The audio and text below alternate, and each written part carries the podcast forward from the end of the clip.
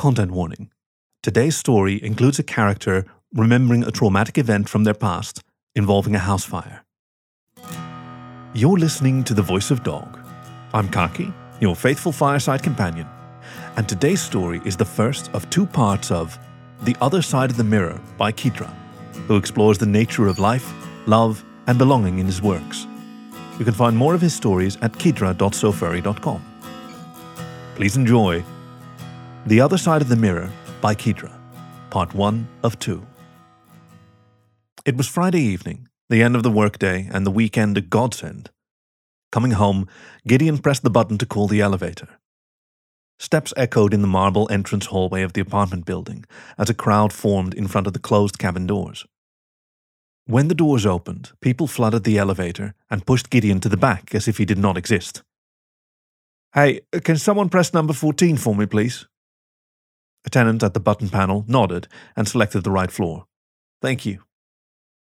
The reek of sweat and body fumes built up in the cabin, and Gideon shuffled around, feeling itchy. Eventually, the elevator came to a stop on his floor. The doors opened, and he forced his way out. On his way, he noticed the numbered apartment doors, lined up in bland rows, just like the last 10 miserable years. On the way to number 1421, his muffled footsteps left no trail, and he wondered if by now the same was true for his life. As soon as the door was unlocked, he threw his coat and briefcase onto the couch, with no care for where they landed. Today, loosening the tie and easing its grip felt like being taken down from the gallows, an execution delayed. On the wall calendar, he wrote, "Meeting with CEO and board," into Tuesday, and drew a big circle around it. Now he would not forget even if he wanted to. He turned the calendar around. Monday would be early enough to worry. This weekend was his. The bathroom's cool floor tiles were a welcome sensation after a day in business shoes. A splash of cold water to his face washed away the grime and some of the day's exhaustion. In the mirror, a man with very weary eyes and a rapidly receding hairline looked back at him. He looked at himself. "As long as you've got a heart, you're not old. That's what they say, right? Oh, bullshit." After towel drying his face, he walked into the kitchen, the same old evening routine kicking in. When the smell of peppermint filled the air, tea was ready, and he went to his desk. The computer booted up in seconds, the usual 5 web pages already open in tabs. There were a few new entries in his watch list, nothing spectacular. Likewise, there was no significant news from friends. The fandom was drifting away. It was changing and getting younger. The fandom had been a welcoming place, but was that changing too? Some posts suggested so. More often now, the older furries were labeled creeps for being just that, older. Maybe, to the fandom, Gideon was like a foreign moon falling from the sky. He felt like a distant satellite, going around in circles, rapidly gaining attitude. "Maybe I should get back into drawing," he thought, but instead of pursuing the thought further, he shook his head. The echo of what he saw in the mirror bounced around in his mind. Once, he was like them, young and new, no different and grateful for a place to call home. Not to be alone. It was a foolish thought that being furry had a date of expiry. At least, someone always pointed it out as absurd, but was that true? In his mind, Gideon the Fox, his fursona, began to look old too. "I guess we're both ready for the scrap heap, old friend," he thought. The smartphone on his desk buzzed. It was a message from Spartan. "Hey, sly one, you home? If you got time to spare, call me. I got my VR headset." Gideon smiled. He put on his headset right away and called Spartan on Messenger. "Hey, pack leader, what's up? So you finally joined the 21st century?" "Not my fault. It took them long enough to ship it." "How are the wife and pups?" "The puppies are in bed. Listen, Blue told me to take the evening to try out my new headset. Of course, I thought of you." Gideon felt appreciated. "That's nice of her. Well, nice of you too." "You need to make room for single activities, especially in marriage. Otherwise, couples get sick of each other. I won't make that mistake twice." "Yeah, I get that. I'm glad to see it's working out between you two." "Believe me, if that weren't the case, then I would not have agreed to having kids," Spartan said. Understandable. "So, what's the agenda for today? What do you want to do? I got into Beat Saber. Have you tried that one?" "Not yet. It's on my list, though. For today, I had something different in mind. There's this new virtual reality social app. Maybe you know it? You can pick an avatar, walk around worlds, meet and talk to people. That's supposed to be fun? Gideon asked. The thought of being sociable, even in a virtual world, maybe especially in a virtual world, sounded like anything but fun. Let's try it. It'll be nice to meet you there. You know, something closer to meeting in person. Since the wife and I moved places, I can hardly see you. Gideon knew his life alone had left him with a set of ever-rusting social skills. Self-doubt gnawed at his mind. Over the years, he began to believe he could be happy in solitude, but that started to feel like a lie. He wondered if there were more to life than the pendulum that swings between work and just enough time to be on the internet. He had told Spartan about feeling alone. Maybe his friend wanted to help him open up. A slow smile built at the thought. Spartan was a great friend, and the distraction welcomed. All right, let's go. Registering an account and logging in was a matter of minutes. He put the VR headset on, and while the client started, kept on adjusting the straps. The first world to load was a place called Home. There was some furniture, a mirror, and various portals to other worlds. In the mirror, an avatar, a generic robot, was visible. Well, how charming. That must be the default avatar. There was a pop-up, a friend request from a Spartan Wolf Fang. He accepted and Spartan loaded in. Hey Gideon, there you are. Gideon turned around and saw another robot. So, this way you can visit me, that's neat. Somebody already took your name, eh? Just like yours, Mr. Gideon Foxbeans. Gideon groaned. Well, okay, so what should we do about our appearance?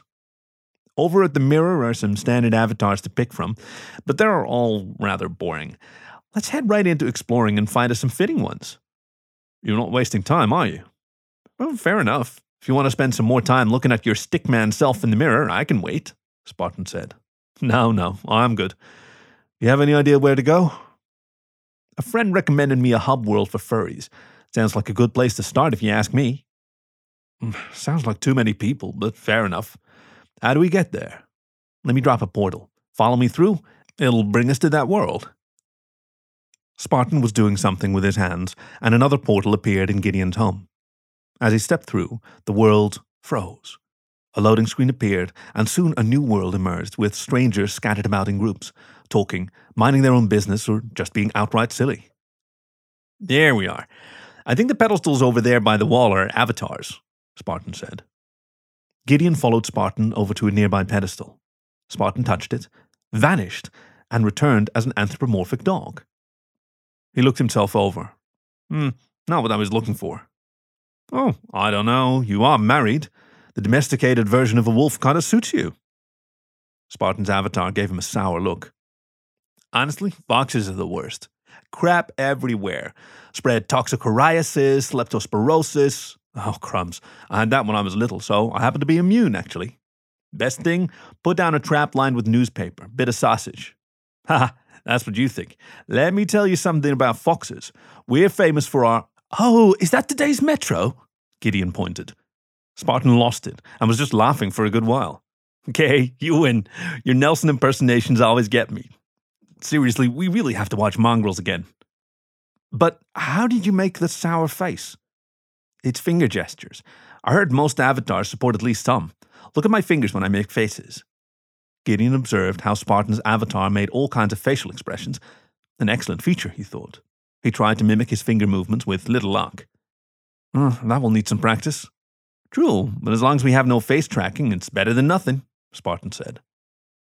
They continued to look around and tried on different avatars. Spartan found a wolf, one he was more or less satisfied with, while Gideon ended up with a fox that was too cartoony. He saved it. Well, better than... Hey, my right hand isn't working. Gideon looked at the controller from under his headset. Everything okay? No, my right controller turned off. The battery can't be empty. I charged both yesterday. If you want to look at it, I can go ahead and see if I can find us a nice place to hang out. In your menu, you have a friends list where you can join me again. Thanks. Will do. If I can't make it, then I'll send you a message. Sounds good. See you in a bit, hopefully. Gideon logged off and got out of his VR headset. He looked at the controller that had failed and tried to turn it on again. Nothing. He took out his set of screwdrivers and opened the controller. Nothing looked broken, but he saw a possible cold solder joint and quickly tested it. At least that's an easy fix, he thought. He reheated the joint with a soldering iron, put the controller back together and turned it on. It came back to life with a familiar beep. There we go. He attached the wrist strap, lowered the visor, and rejoined Spartan. Gideon found himself in a recreation of a modern coffee bar, with a tree growing up to a glass ceiling above. Ebony wood tables with chairs were loosely spaced around the room, filled with gathering patrons. Spartan called him from a railing above. Gideon ascended the stairs beside the bar counter to a lounge area with more comfortable-looking armchairs and low tables, where he took a seat opposite Spartan. That was quick. I see you got it fixed? Spartan asked. Gideon waved his right hand. It was a cold solder joint at the battery. Simple, really. If you say so. By the way, Blue asked me to thank you for helping me fix my kid's RC car. You helped me make them happy. Don't mention it. You did the work. I just guided you via webcam. How's work, by the way? Meeting with the CEO and board next Tuesday, Gideon said. Trouble up ahead? He shrugged. I don't really want to think about it. There's nothing I can do. So, what do you think of this so far? The VR experience? Yeah, how'd you like it? Spartan asked. I almost feel like I'm sitting at a table with you for real. It's nice. I missed this. Not too many people yet? It's fine. They're more like NPCs to... Somebody in a near group shouted, God, I am so pissed. Remember that new premium console I got? The one that'll launch in 3 months? I paid a premium for the very limited early edition. That bloody thing runs hot and turns off. To be ignored, Gideon sighed. Something wrong? It's loud here. He went into the options, turned down the voice volume for all, and turned Spartan back up. The voices had faded just enough while still being understandable. Better. If only it was that easy in real life, huh? Well, there's a lot of things I wish I could tune out. Like what? You ever notice those posts about older folks in the fandom being creepy? Yeah, I saw them, but I wouldn't give them too much credit. By far not as many people as it seems think that way. Hopefully. But to be honest, it made me wonder when things went wrong. Went wrong? Feeling out of place. You know, you get into a full-time job and before you can count to 3, 5 years have disappeared. On the fandom, you become less and less active and you feel you're drifting away from this community. I know that feeling. Change is normal, but you feel it's for the worst. Pretty much, Gideon said. Let me guess. In recent years, a lot of what's happening in the fandom just appears immature and silly to you. Didn't want to phrase it like that, but yeah, pretty much. We're indeed getting older. We already left behind what a lot of the newcomers are going through right now. Every roller coaster gets stale after a few rides. It does. You see the drama, you know where it will go, and you don't want to deal with the same trifles over and over again. Saying that now, these things were not minor matters to us when we first went through our own heartbreak and drama, right? No, they certainly were not. Spartan shook his head. God knows. Just gotta remember that we all were at a similar point in the past. And, well, foolishness is not an exclusive trademark of one age group. I think I was in a similar spot after my breakup. Meeting my wife was my big jackpot, and my kids helped me find my inner child again. How did having kids bring back your inner child? You have to meet kids on their level. When you play with them, you can't keep your dignity. You don't even think about it and do what's best for them. If that means you have to be a goofball, so be it. It's a matter of letting go and just being yourself. Meeting people where they are and being authentic. I remember that lesson from leadership training. Curious that I never thought about applying it outside work, Gideon said. It's worth it. Who knows what you might find when you listen to your inner child. Speaking of authentic, yeah? My choice of name is cringy, isn't it? Spartan chuckled. Well, mine is too, I think. I'll change my name again to something more mature. It does not feel authentic anymore. Just like using this stereotypical furry talk. Like pack leader and puppies instead of just saying kids. Yeah, feels like trying too hard. All right, I'll change my name too, and in future let's just talk normal. There was a pause and a faint voice in the back. Oh, right now? All right, I'm sure he'll understand. I'll meet with him tomorrow evening again then. Sounds good. I'll be there in a minute. Is Blue talking to you? Yeah, sorry about that. She asked me if I could watch her favorite show with her. As a compromise, I'll come online for an hour or two tomorrow to meet you again. 6 p.m. Sounds fair? Okay, 6 p.m. it is. And hey, thanks for suggesting this. I think I'll look around a little more. Still got to find a better avatar for myself. If you find a better wolf avatar, please save it for me. Will do. See you tomorrow. Gideon did not feel like staying at the cafe on his own. Instead, he decided to go on a journey of exploration, and so portal after portal, world after world, came and went. As he travelled, he pondered his past and the path that led him here. Exploring like this, nostalgia nipped at his mind, a remembering and yearning for old times when his life was still whole and unbroken. There were many worlds dedicated to offering public avatars, and none felt just right. There was one world he kept seeing, Protogen Plaza. He massaged his temples. Maybe there are other types of avatars there too, he thought. It was a small world with a few pedestals on two sides. Clicking one, Gideon transformed and went to the nearest mirror. The face was a visor that showed basic emotions through digital facial expressions. The creature had black fur, fluffy ears, and thick furry legs. The protogen on the other side of the mirror smiled at him. Gideon shook his head. The creature's ears flopped around. He sighed, then laughed. He eyed the creature and tried out different hand gestures. The protogen stuck his tongue out at him. He face-palmed. This was silly, but he had to admit himself that he kind of liked it. Would it be too immature? Gideon remembered what Spartan told him about listening to the inner child. It would at least end his avatar search for today. All right then, I'll give you a chance. With an avatar found and the night being still young, Gideon had no intention of logging off just yet. He wanted to explore more. The list of worlds suggested a few games to try. He stepped into a world that was a murder game. It took him a few rounds to understand how it worked. He either was looking for clues as a bystander, trying to find the murderer as the inspector, or killing the other players one by one. He explored other game worlds where he found board games, first-person shooters, and horror games. Back at his home, he sat down in front of the mirror, the protogen looking back at him. Gideon enjoyed himself and felt he was growing fond of his new avatar, but it was confusing. Part of him wanted to admit that he was having fun and that he liked the protogen he saw in the mirror. The other knew the whole thing was immature and he should leave all this behind. It was late, and with an avatar found, it was time to log off. After all these hours spent in the virtual world, his apartment felt foreign and empty. It was too silent. A part of him wanted to go back, but reason and heavy eyelids won out in the end.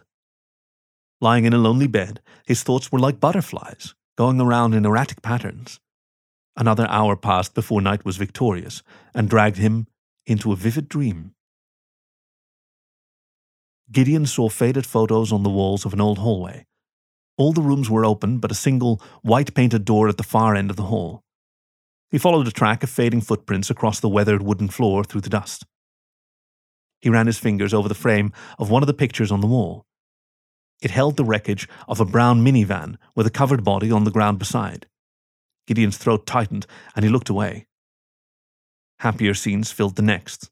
Joyful times with family, Christmas, birthdays, his first school days. There was a noise behind the closed door. Somebody was in there. Like a silver string tugging at his heart, he felt the pull of yearning. He wanted to run against the direction of the footsteps, but he could hardly move his legs. Are you all right? Gideon turned around. Dad, I think I lost something. Is it important?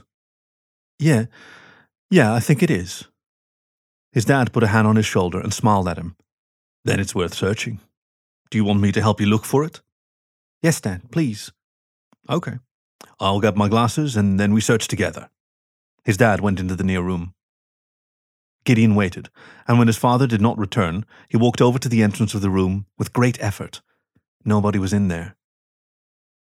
In his mind he heard a whisper, words from beyond the closed door at the end of the hall, words that he could hear but not understand. I'm afraid I don't want to... He coughed, the stench of smoke burning his nose.